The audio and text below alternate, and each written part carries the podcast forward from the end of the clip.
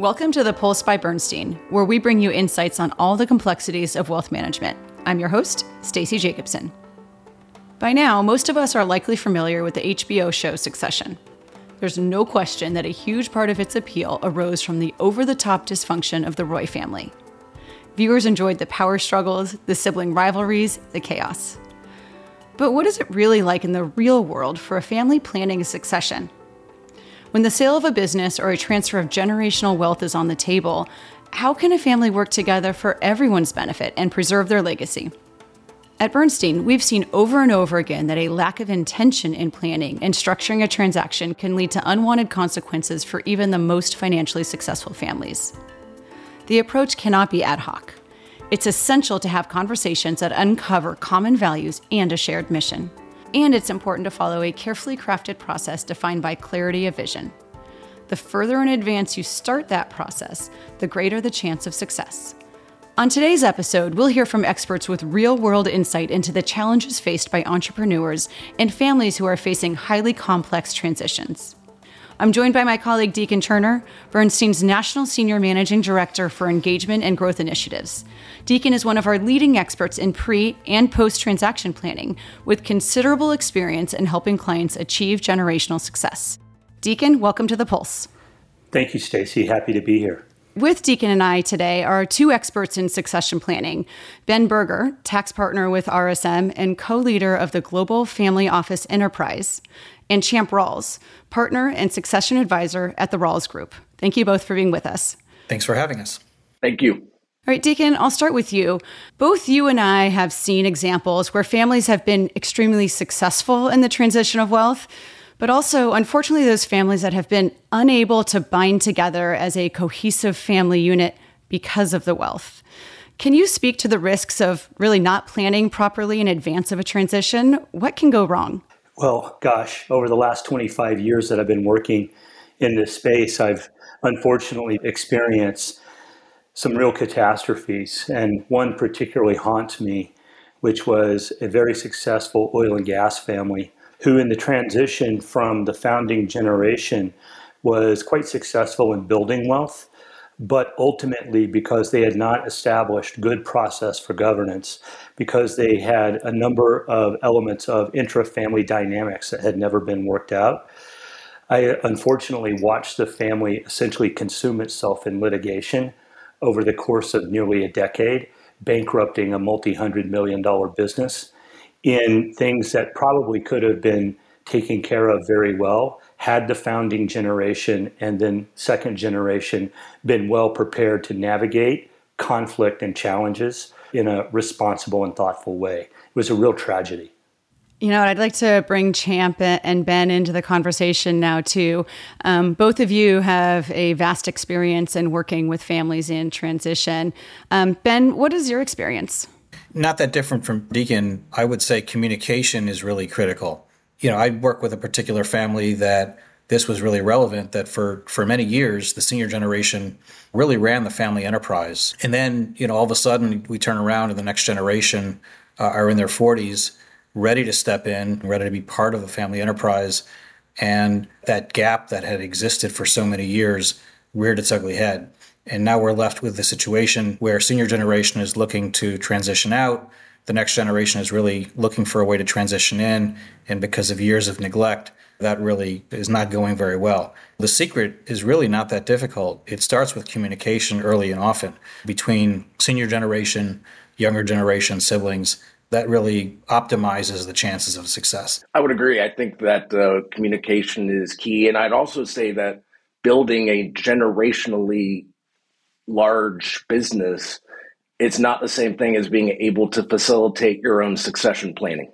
It's very hard to the point that uh, Ben just made. Generally, what we run into as well is the difference in work ethic, the difference in commitment to the business, how they want to run the business. So you get a senior family member who's done it looking to transition, and the kids have no same characteristics of how they want to do it. So, getting all of those people on the same page, I think, is really the groundwork of succession planning. And I'd argue it's the intentionality behind that communication as well, right? So many families do get together, they talk, but you know, having that guiding light as to where they ultimately want to go is extremely helpful. You know, Deacon, there's got to be a process in place, right? Can you walk us through what that process will be?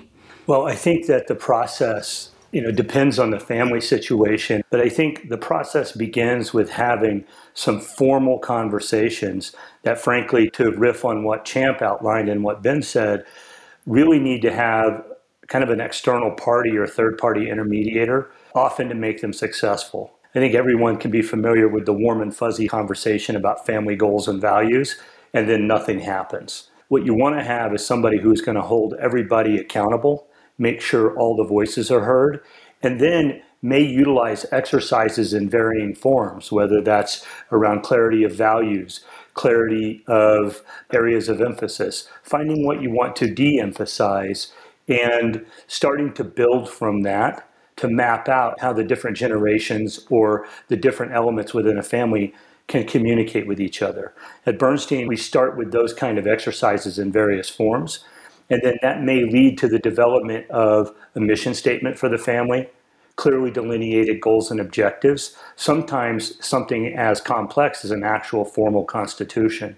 And then it doesn't stop there. One of the things that we regularly work with is to help families refresh the conversation, whether that's in regular family meetings and where they can also learn how to think about dispute resolution. You know, I think John Davis is famous for talking about the fact that no disputes, no conflict within a family is often a bad sign because it means that the challenges are being submerged. They're not being aired. And I'm sure that Champ and Ben, you guys both have clear experience with something where everybody think the elements are hunky dory, but in fact, once you get into a real conflict with no process for dispute resolution, that's when the wheels start to fall off. We've had success working with families where the way that the next generation gets involved is by taking the lead on creating or enhancing the family mission statement. You know, where are we going as a family? What are our goals and objectives? Because everybody has input on what that is. And, and it can evolve over time. That mission statement really drives the decision making of the family.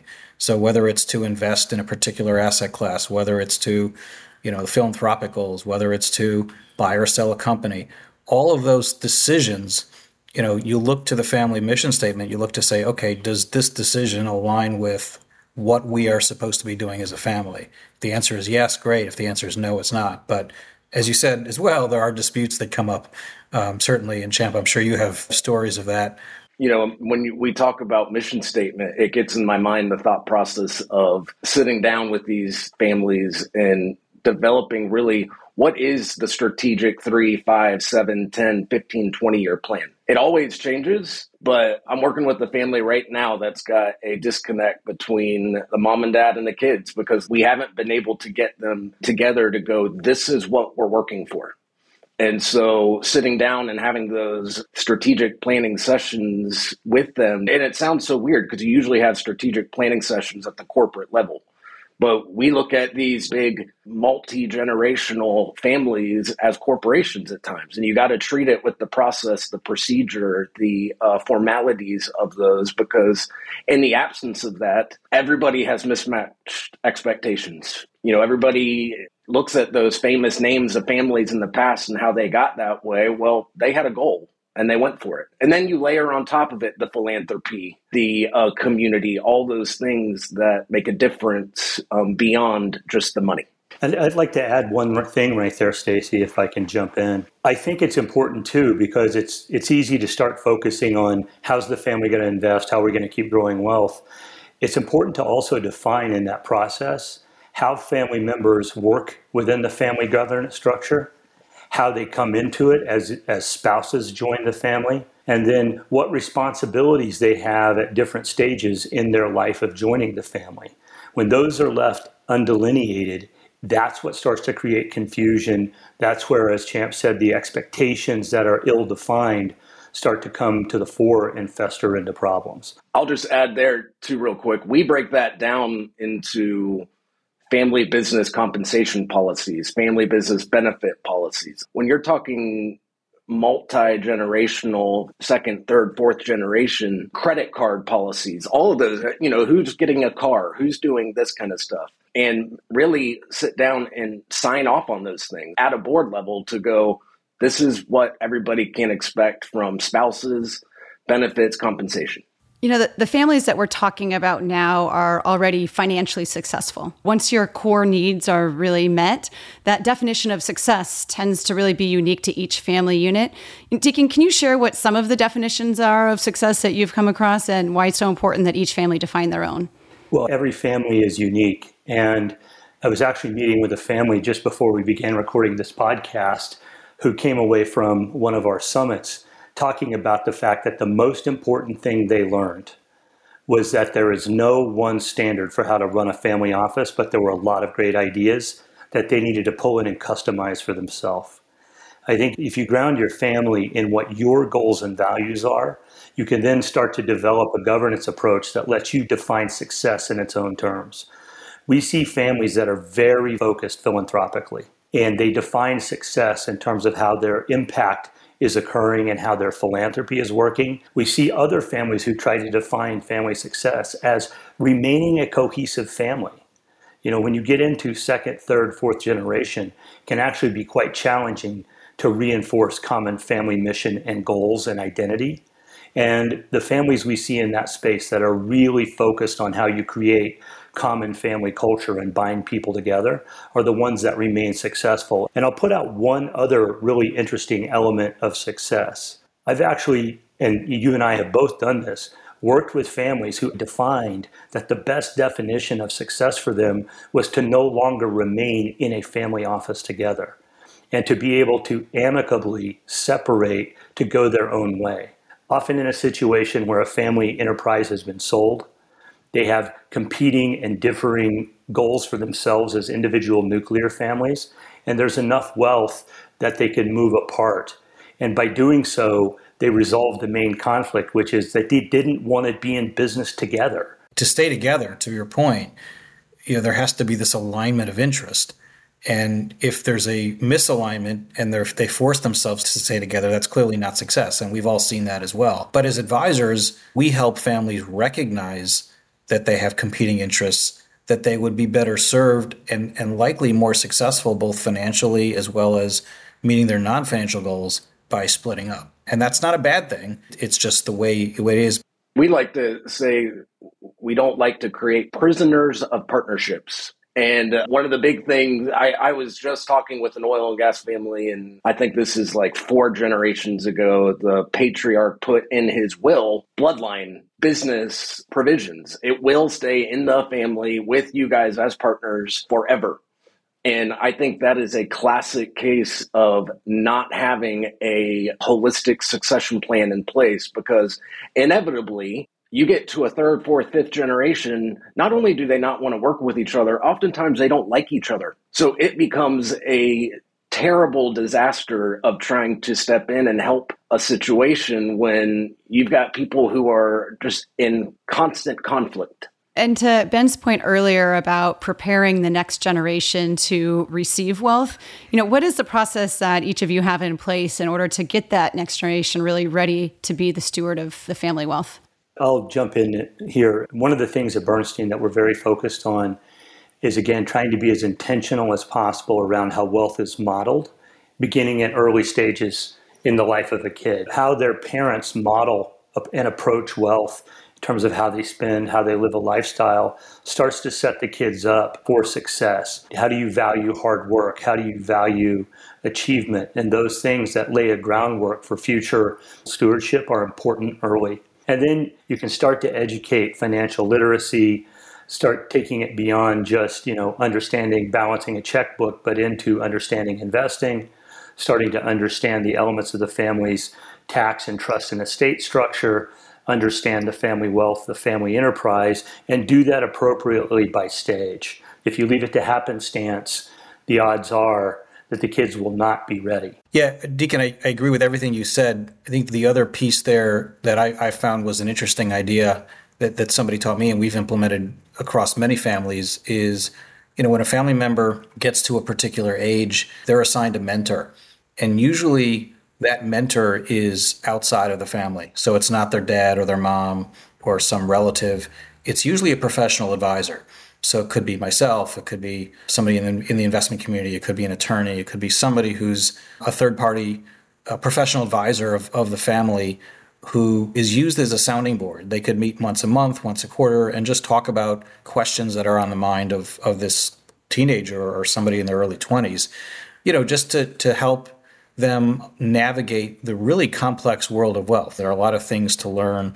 And then the other piece is giving the next gen some level of responsibility inside the family. It doesn't mean that they have to have a job.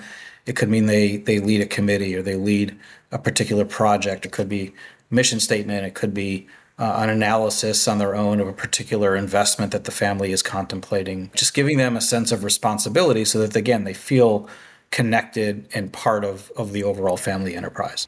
Yeah, we often find that using philanthropy as a tool to bring young children into that decision making process and responsibility is a really good way to get them started.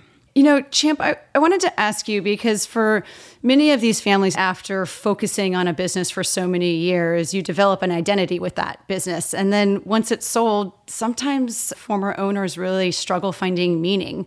So, how do you help those that are stepping away from the business and going through a liquidity event actually find meaning post transaction? Not easy. A lot of talk, a lot of wine. I think what we find is those first generational builders of businesses are so entrepreneurial that if they sell one, they're generally getting involved in something else. So we really like to try and sit right beside them and offer them advice from the financial standpoint to the investment standpoint to overall, we really look at estate asset allocation and estate investment policy statements to go, okay, after you sold, you had something that fulfilled 90% of your life. Where do we now, percentage wise, put different aspects of your life um, into place? Philanthropy, community. And really, what we've seen a lot is our clients have sold their business, lived great for five, six, seven years, and called us back and said, Nope, I'm ready to do it again. I want to buy in. And we've sat down and developed a strategic plan, and they often are um, so much better in it the second time around because they have been there, done that, and already hit the success button. You know, one thing you're asking there, Stacie, and Champ, you're speaking directly to the entrepreneurial generation. What we see also is if there's a long-standing family enterprise, regularly it's given the common definition and common meaning to the family, and the existential crisis hits if that enterprise is sold. Some families make the transition because they switch to philanthropy, but it can be a real challenge if it's no longer around a manufacturing firm or a oil and gas business or real estate. Who are you? And it doesn't even have to be a large family enterprise. You see it with entrepreneurs who are going through a really successful upswing in the growth of their business. And what we all see regularly after that is they have no plan on what they're going to do post. And you see people start to founder we think it's really critical to get this out of just the family enterprise context and think about what is life like post transaction. We're seeing more and more that families are looking for partial liquidation or partial transactions, whether that's to private equity or a strategic buyer, or it could be in the form of something like a partial ESOP, an employee stock ownership program, where they're taking liquidity off the table for the family, but they're using governance structures and the ownership of an enterprise to keep defining that common family mission long term. Yeah, the other trend, Deacon, that we often see is you know, family has a liquidity event, and the first thing that comes to mind is I have to create a family office, right? And it's you know sometimes a situation where there aren't enough dollars to create a true formal family office, but it's that patriarch hungry to continue to do something or to run an enterprise like they ran a business. And so the pre transaction planning has to include the post transaction planning, right? It, it really all goes together. And so long before you even think about having a transaction, it's up to us as advisors to really sit down with the business owners and have that conversation around okay, yes, there's financial goals, but we got to think about what's on the other side of things. We're going to have a significant amount of wealth. We all know too that most business owners, after they have a liquidity event, generally are hungry to start another business because that's all they've ever done. It doesn't have to be an active business. It can certainly be passive. It can certainly be a whole series of different investments or different things that they're involved with that they never had a chance, they never had opportunity. But the key is putting an organizational structure in place post liquidity so that the patriarch or the family themselves really feel like they're part of an enterprise for our listeners that they're recognizing that they need to take that first action step. I'll throw it out to the three of you. How does somebody actually get started knowing that they're about to come into or in a couple years from now have a significant wealth transition? I can start. I think it is understanding the time, what your building of the business looks like, the situation. We really haven't spoken about successor ID and prep. Do we have successors who can step in and run a business successfully? Do we have leadership that can do that? And really, the third one is score. If the um, decision is sell, what's the value? And I think in all of those situations, one needs to be asking themselves, looking in the mirror and saying, I know how to successfully build something.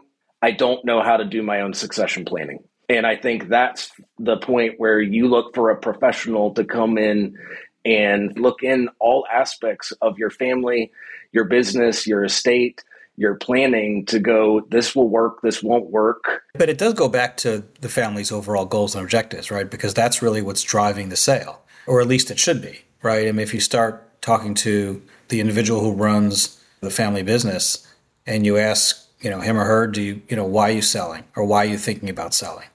And there are a lot of different responses. It could be that the value of the of the business has been maximized and now is a good time.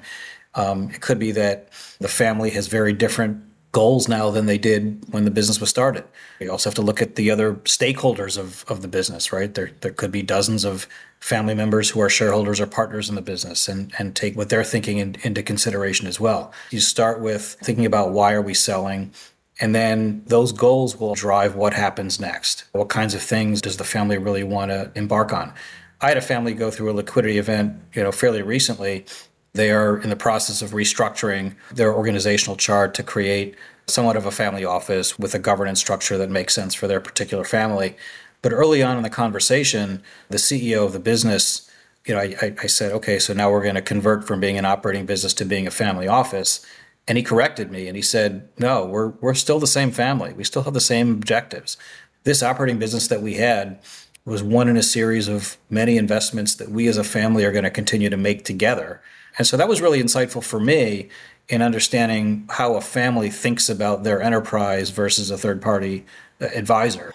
I think we've all been fortunate to see families who have made that transition from a core enterprise component of family business to successful operating investment companies. I would put one other thing on the table too. I think there's something of a, a, unique component that comes in for the first generational, maybe entrepreneurial founder. All too often, we see that they've been so head down in building their business, their tax and trust and estate approach to a transaction is lacking. They don't have clarity around all the elements in the code and all the various structures they could use to, to help manage their tax bill in a transaction, to think through clearly how they're going to give money to subsequent generations, how they're going to set aside wealth for philanthropy. People actually need to pay attention to the really basic component of tax and trust and estate approach. And I would just encourage everyone listening to think through that. And I think it's all too easy for very busy entrepreneurs to say, well, take care of it after the transaction. They spent all this time building wealth in their company. And then what do you see happen? They give an inordinate amount of money to the federal government. Thanks to the three of you for being here today. We certainly did cover a lot of content. So before we go, Deacon, I'd like to ask you to wrap it up for us. Can you give us some of your key takeaways? Sure, and I want to say thank you again to Champ and for Ben uh, joining us because your insights were really valuable. I think if, if I were going to summarize things, I, I would reduce it to three key points. So, number one, you have to start defining your goals, and it has to be a process to do that. That probably means you need a third party external to the family to help you. Second of all, you have to realize that that process doesn't happen in just a short period of time, tied to a transaction or the transition between one generation and the next. It is ongoing and it has to constantly be refreshed, just like the family identity and the family culture has to be. So you should not look at this as some kind of transactional component. Oh, I've done my trust and estate plan and everything is okay. This kind of work around successful uh, transitions within families, whether that's sale of a business or across generations, has to be ongoing and you have to give a great deal of attention to it. And then the final point I would make, and this will echo something that Champ said earlier, is trying to be too iron bound and to rule from the grave in a plan actually creates more problems than benefits. The best thing that we see families do is create an element of flexibility in their goals and objectives that allows the family to evolve through time and change as conditions change. All right. Well, thank you for that, Deacon. Thanks, Champ, and thanks, Ben, for being with us today. Great. Thanks for having me. Thank you. Thanks to everyone for giving us a listen. If you enjoyed this episode, please subscribe to The Pulse by Bernstein on your favorite podcast platform. And if you feel inclined to give us a shout out on social media, we would appreciate that too. I'm your host, Stacie Jacobsen, wishing you a great rest of the week.